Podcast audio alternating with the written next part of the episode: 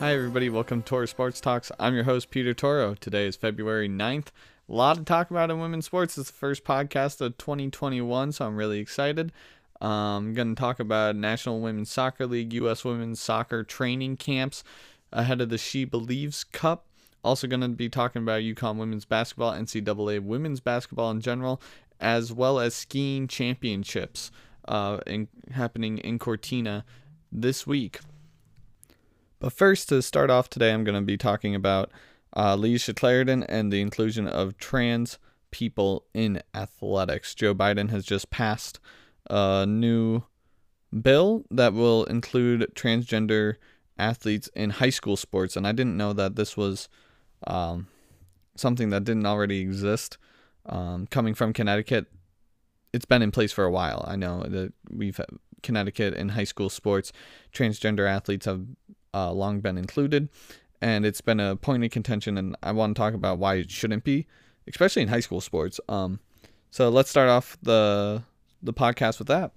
Um, transgender athletes have long been discriminated against, and it doesn't really make sense to me because we talk about equal playing field all the time, but the opportunity to equality and fair play in sports is often uh, romanticized, I think. And I think people like to point out that sports are a fair playing field and that sports are one of those things in life that it, it's always a fair t- game. And then when people cheat, they want it to be taken aback.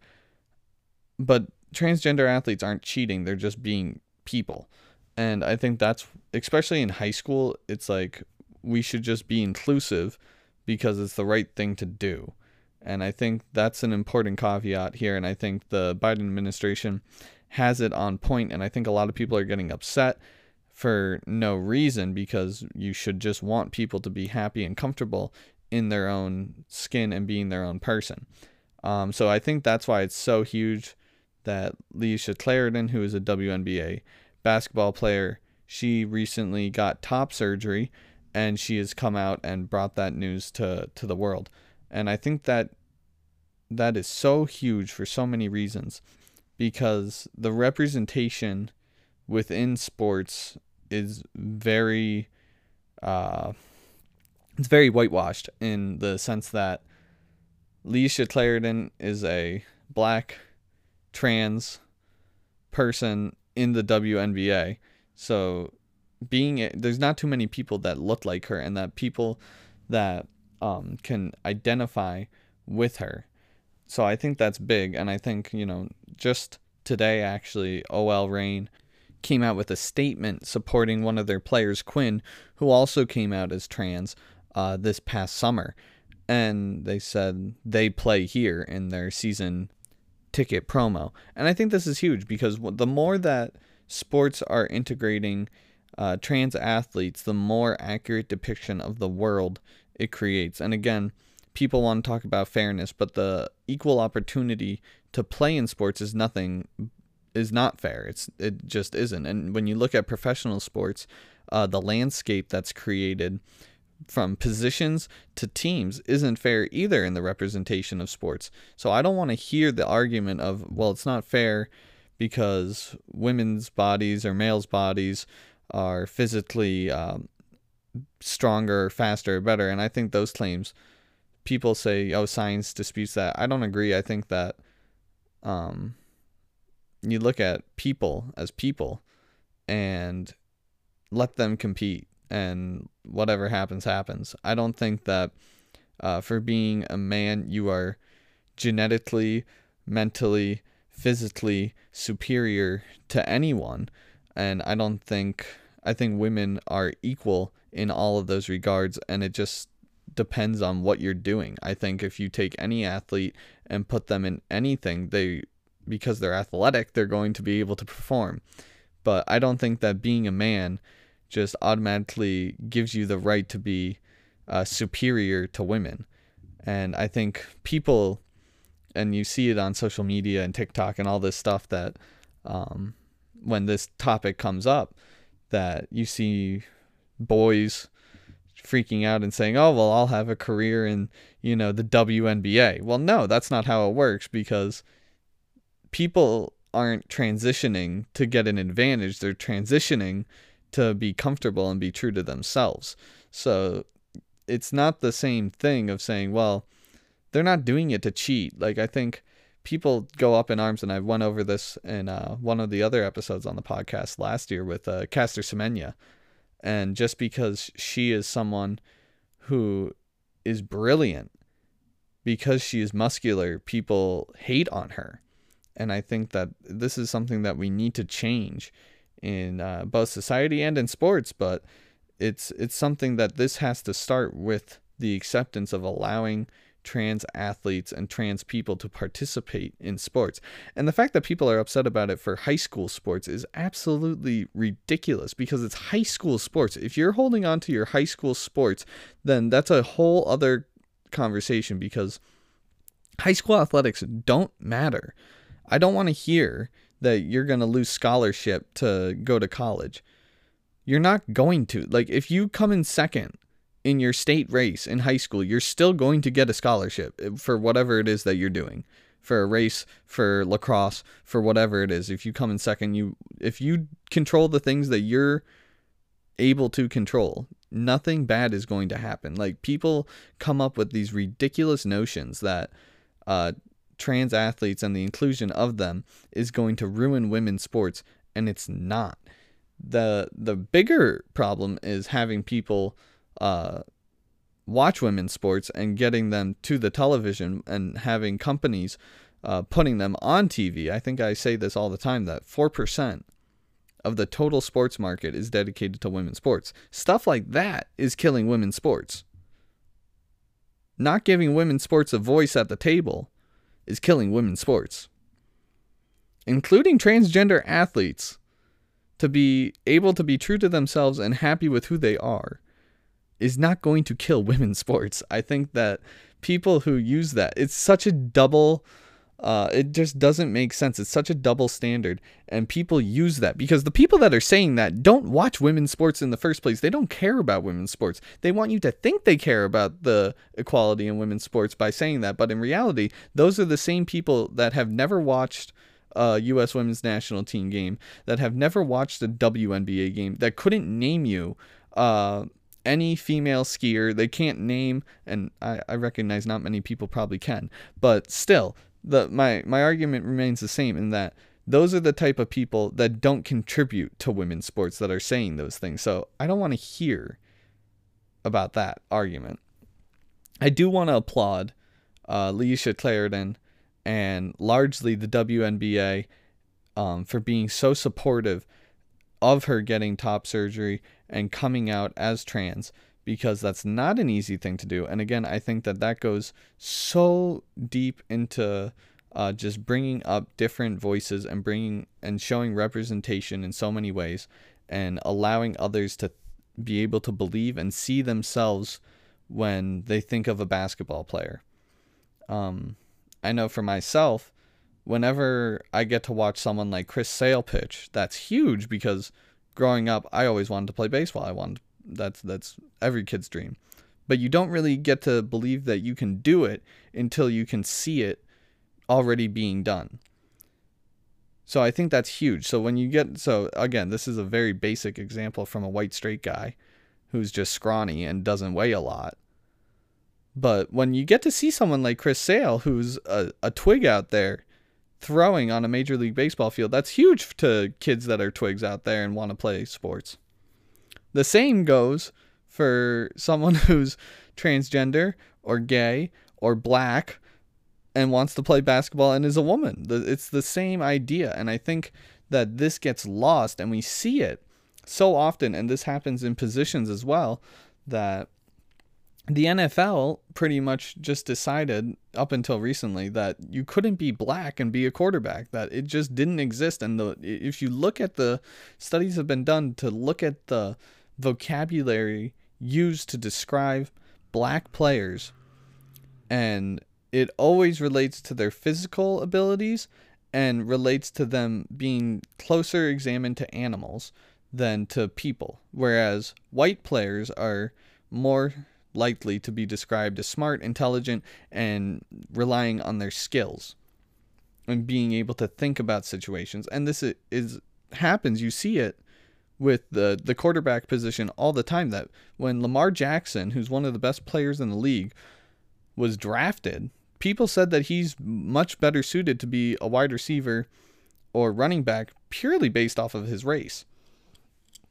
So you see this connection in several facets of the game of games, whether it's trans athletes, gay athletes, black athletes, people are always trying to shut them out and underrepresent them. So that's why I believe, and I believe most people should believe, that it's a good thing to include trans people in athletics.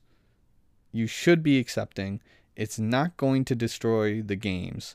It's not going to take over the world. It's a good thing to include these things.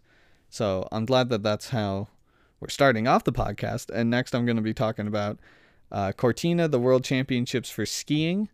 They're coming up this week. They were supposed to already happen the last two days, but Cortina has been going through uh, some winter storms and they've been pushed off until Thursday for the women's Super G and slalom races. So I'm going to get into the overall U.S. ski team as well as the skiing climate and where we are in World Cup standings. So that's coming up right now. Alrighty, so let's get going on uh, Cortina and the World Skiing Championships that are going on for for alpine skiing in the FIS season. Um, so this season was honestly really weird because normally in the past it's been the Mikaela Shiffrin show, and I don't want to take away anything from Mikaela Shiffrin because Shiffrin has has been and probably is the most dominant skier uh, in the sport. Normally, it's her, Petra Vlhova at top, and it's everybody else. This year, it was wide open from the get go, and you love it. I love to see it because it just makes everything so much more interesting.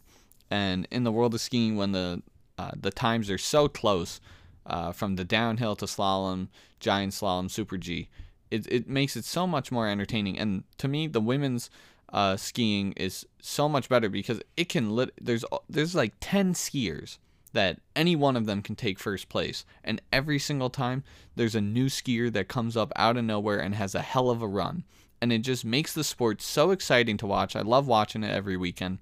Um, so we're going to talk about some of the surprises this season and some of the uh, other regulars like Shiffrin. Um, overall, Shiffrin, I'm gonna just start with her. Overall, she didn't. She had an injury plagued season where she really just wasn't able to ever find her groove. And saying that is hilarious to think about because even with her, this easily was not her best season of skiing compared to what she's done in the past. She's still in the top 10. She's seventh overall in points. She has 615 points and sits uh, firmly in seventh place overall in the World Cup standings. So, Mikaela Shiffrin, the best skier on the planet, has a down year, and she comes in seventh. I mean, that it just shows you how incredible she is. And normally she dominates in the slalom, and um, there really weren't as many slalom races this year due to cancelings with COVID and and also weather stuff, and they weren't really able to ever make them up. Um, but she had a hell of a year. But overall, the U.S. ski team, this was the best skiing from the U.S. as a team. Um, I think I've ever in, in my lifetime that I've witnessed. You've had youngsters like Paula Moltzan and Breezy Johnson, as well as Nina O'Brien, really being able to take up the slack because in years past, Shiffrin, the U.S. has relied on Shiffrin to race in all of the disciplines because there just wasn't anyone else that could ski that you would that the team thought was going to ski and take points. This year was completely different. Paula Moltzan really came into came into herself. She came in second overall in the parallel slalom. Uh, Petra Vlhova, Petrovlova, who is the world number one skier right now, uh, overtook her in that. So losing to Petra Vlhova is not something to be disappointed about. Uh, Paula Moltzan skiing out of her mind. Breezy Johnson. Breezy Johnson has a possibility, and this is a huge possibility now too, um, of winning the downhill World Cup uh, globe, which is essentially like the World Championship. That's the the, the globe is the trophy that you win uh, in Cortina this year. And Breezy Johnson, she came in the podium, I believe, four times in a row, and four out of her five last races that she she goes into the downhill. uh, for the World Championships. Breezy Johnson is 25 years old and this is the really the first time that you've heard of her skiing at this level. She is second overall in the downhill and 15th overall in the world cup standings. Also the top downhill skier uh, sofia goggia who's italian uh, she will not be skiing in the world cups due to a knee injury. So this opens the door completely for breezy johnson. In my opinion she is the favorite to win the downhill and it's super exciting to see some new young blood and I say new young blood, like Mikaela Shiffrin isn't young because I, I believe Shiffrin's 27. So it's not like she's old by any stretch of the imagination. It's just in skiing, you know, who knows how long you can ever uh, last what with the amount of wear and tear that it takes on your body day in and day out. But for for Breezy Johnson, this is just insane. Oh, actually, Shiffrin's 25, so I take that back. So they're actually the same age, but this is the same time that Breezy Johnson is breaking in to the downhill arena. So it's wonderful to see. And Breezy Johnson, Paula Moltzan, Nina O'Brien, they're all going to be competing in Cortina. And I think this is the shift that a lot of U.S. skiing fans and, you know, certainly U.S. ski skiing wants to see within the sport because for years and years and years it's been the Lindsey Vonn show and then that torch was passed to Mikaela Shiffrin.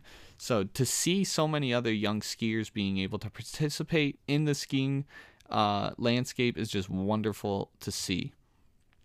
Next, I'm going to be talking about Michelle Gisin because Michelle Gisin is uh, she and for my money, she she's been the most entertaining skier to watch on the women's circuit.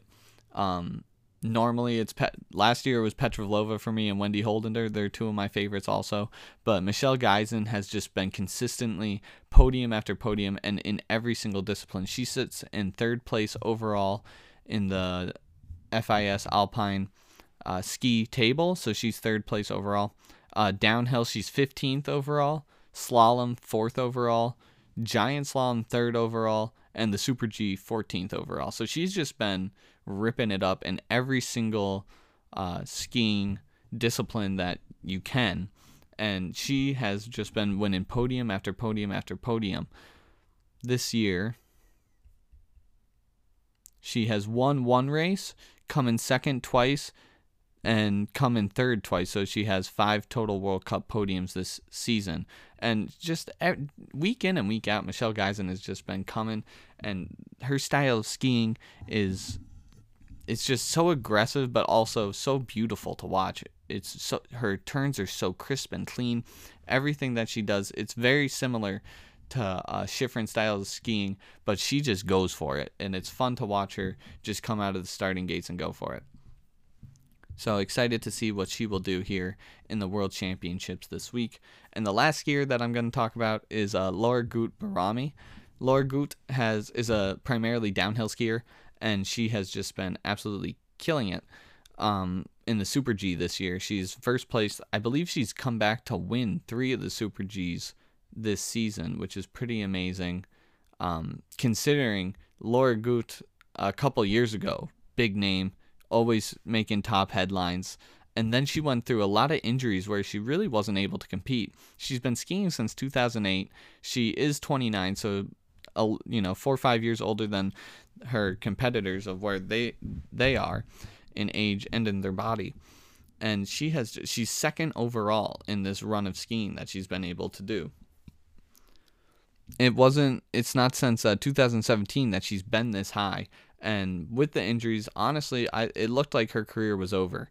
Um, but it's really good to see the Swedish uh, skier coming out and being able to continue to ski at such a high level and in the super G and in the downhill in her primary disciplines.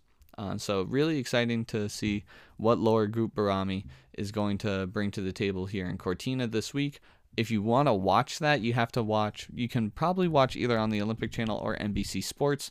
Um, they're going to be on at absurd times. My recommendation, uh, and what I do is you have now you have to do it through Peacock, um, which is horrible, but that's what uh, the landscape of TV and especially sports has turned into is streaming services.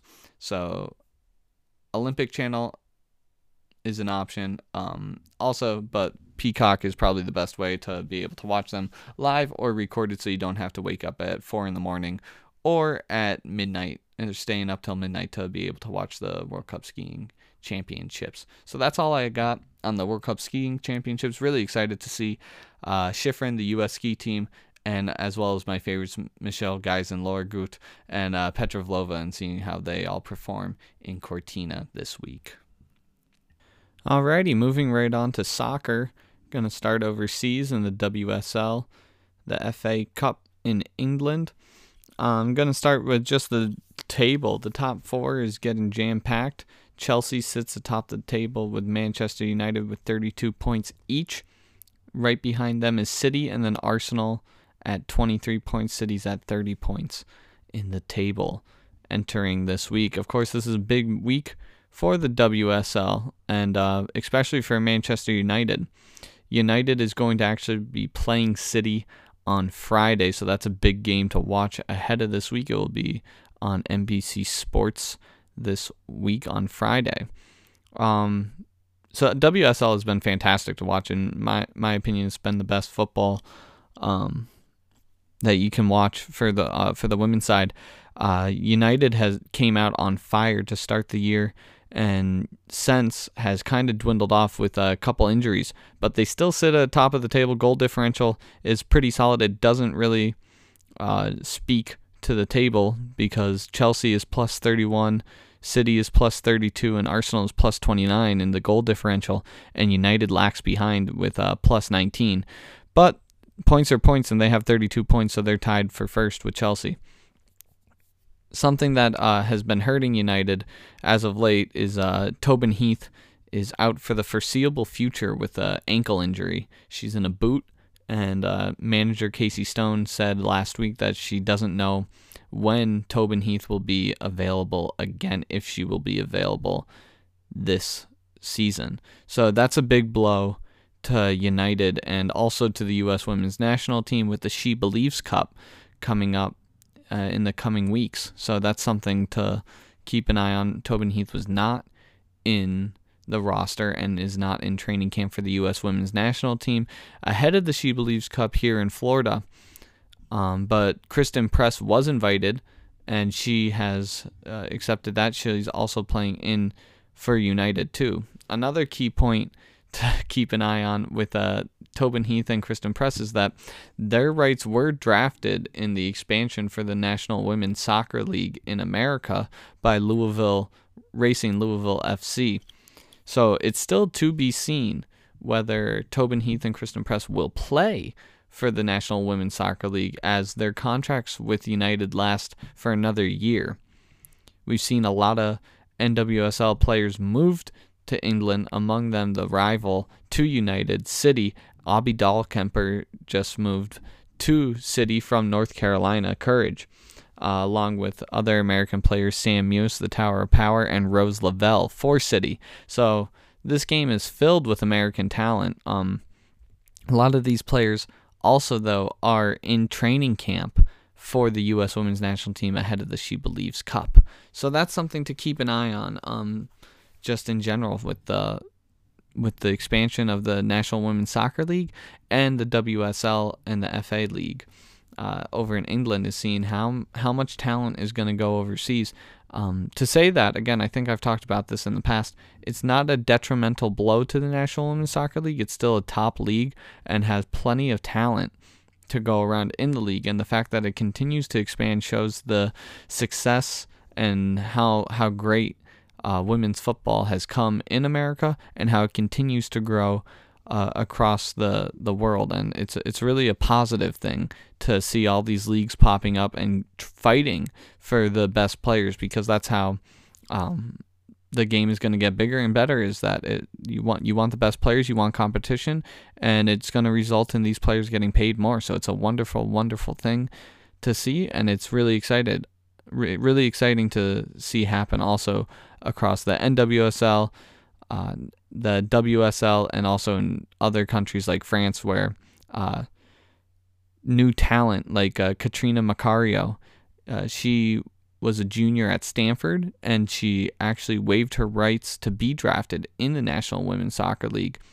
um, because she signed with top team Olympic Lyon in League One in France. Uh, Catarina Macario is pretty much determined to be the next face of U.S. soccer. She's Brazilian and American and has been deemed eligible to play by FIFA for the U.S. women's national team. She was featured in friendlies against Colombia uh, last month, and she's going. She's also in the She Believes Cup roster for the U.S. women's national team. So it's really exciting to see again, more young talent coming up through the U.S. women's national team system, and it's really exciting to see what they're going to be able to do. It's great that Macario, um, especially given all the uncertainty surrounding uh, NCAA sports, uh, be able to play and be able to improve her game at such a high level. And there's really no better team than Lyon to do that with. She's going to be challenged day in and day out at practice games uh, with some of the best players on her team, as well as uh, against some of the best competition that the world has to offer playing in League One. So it's a wonderful thing, and it's exciting to see nonetheless for Catarina Macario, as well as the rest of the U.S. women's national team, to see them continuing to flourish. Some unexpected uh, absentees from the U.S. women's national team training uh, ahead of the She Believes Cup is Ashlyn Harris and Ali Krieger. Uh, Ali Krieger it's it's somewhat interesting just because before when Jill Ellis was the manager before Vlatko Andonovski took over, uh, she was pretty much exiled ahead of the 2019 World Cup for a better half of two years, and then she worked her way back into the national team, and now she's being left off ahead of the uh, She Believes Cup, which essentially is a big uh, ticket kind of turnaround before the Olympics start here assuming that the Olympics happen this summer, it's a little surprising to see someone like Ali Krieger left off of the roster, as well as uh, her wife, Ashlyn Harris, who's a goalkeeper. Uh, Al- Ashlyn Harris, still for my money, is the best number two option because Alyssa Naeher has proved to be the number one day in and day out of camp, and uh, I don't see that changing anytime soon. But I was a little surprised to see uh, Ashlyn Harris out of camp and Casey Murphy in camp. So we'll see if that means anything. Vlatko Andonovski answered questions about it, who's the current manager for the U.S. women's national team, and he said, "Don't read into it too much." And you know, I don't know.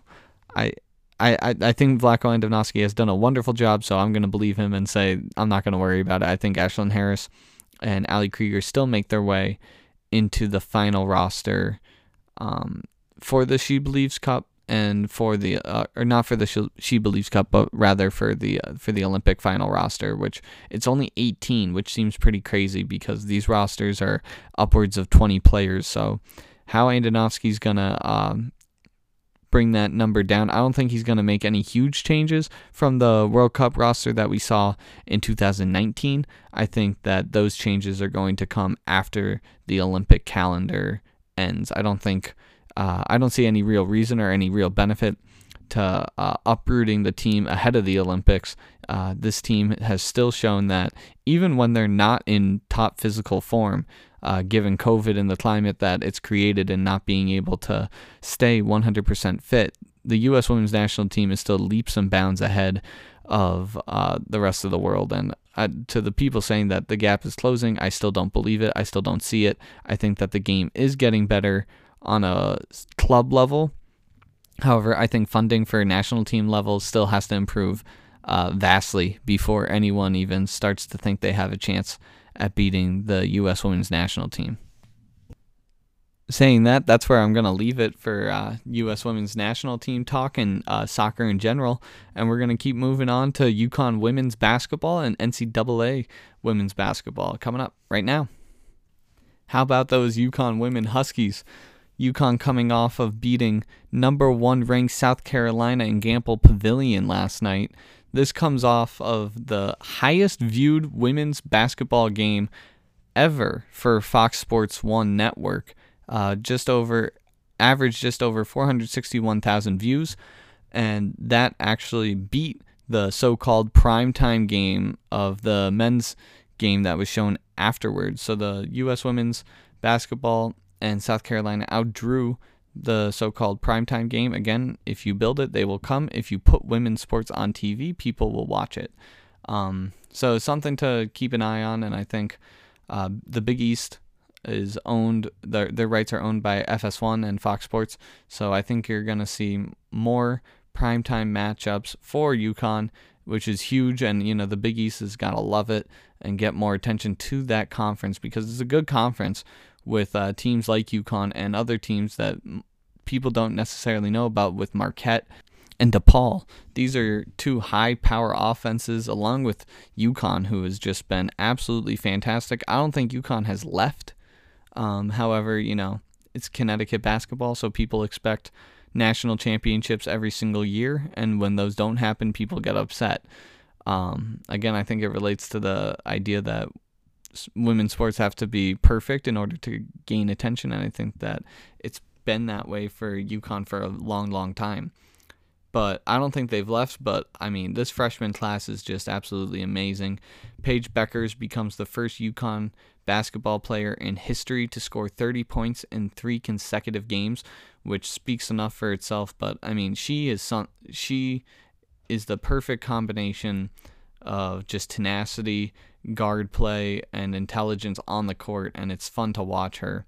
Uh, she has absolute ice in her veins when she's shooting, uh, that she doesn't necessarily take over the game until she absolutely needs to. I think she she rather pass first, but the way that she shoots the ball, she takes over games late when the when UConn needs it most, and she showed that on display last night, scoring the last four points of the game to win the game in overtime against South Carolina, number one team in the nation. Um, after this week, they won't be. I think UConn will be the unanimous uh, number one. And this season has really just been eye opening for UConn. You see players uh, like Nika Mühl, also another freshman, really being able to step up and be a defensive presence for UConn. It's pretty amazing to see what these youngsters have been able to do for UConn and Geno Auriemma. I think overall this is the most, one of the most, if not the most, uh, open women's basketball seasons have have been. You see top teams losing week in and week out and that's you know case in point when they're playing you know number one versus number two. But also UConn has beaten the likes of Tennessee.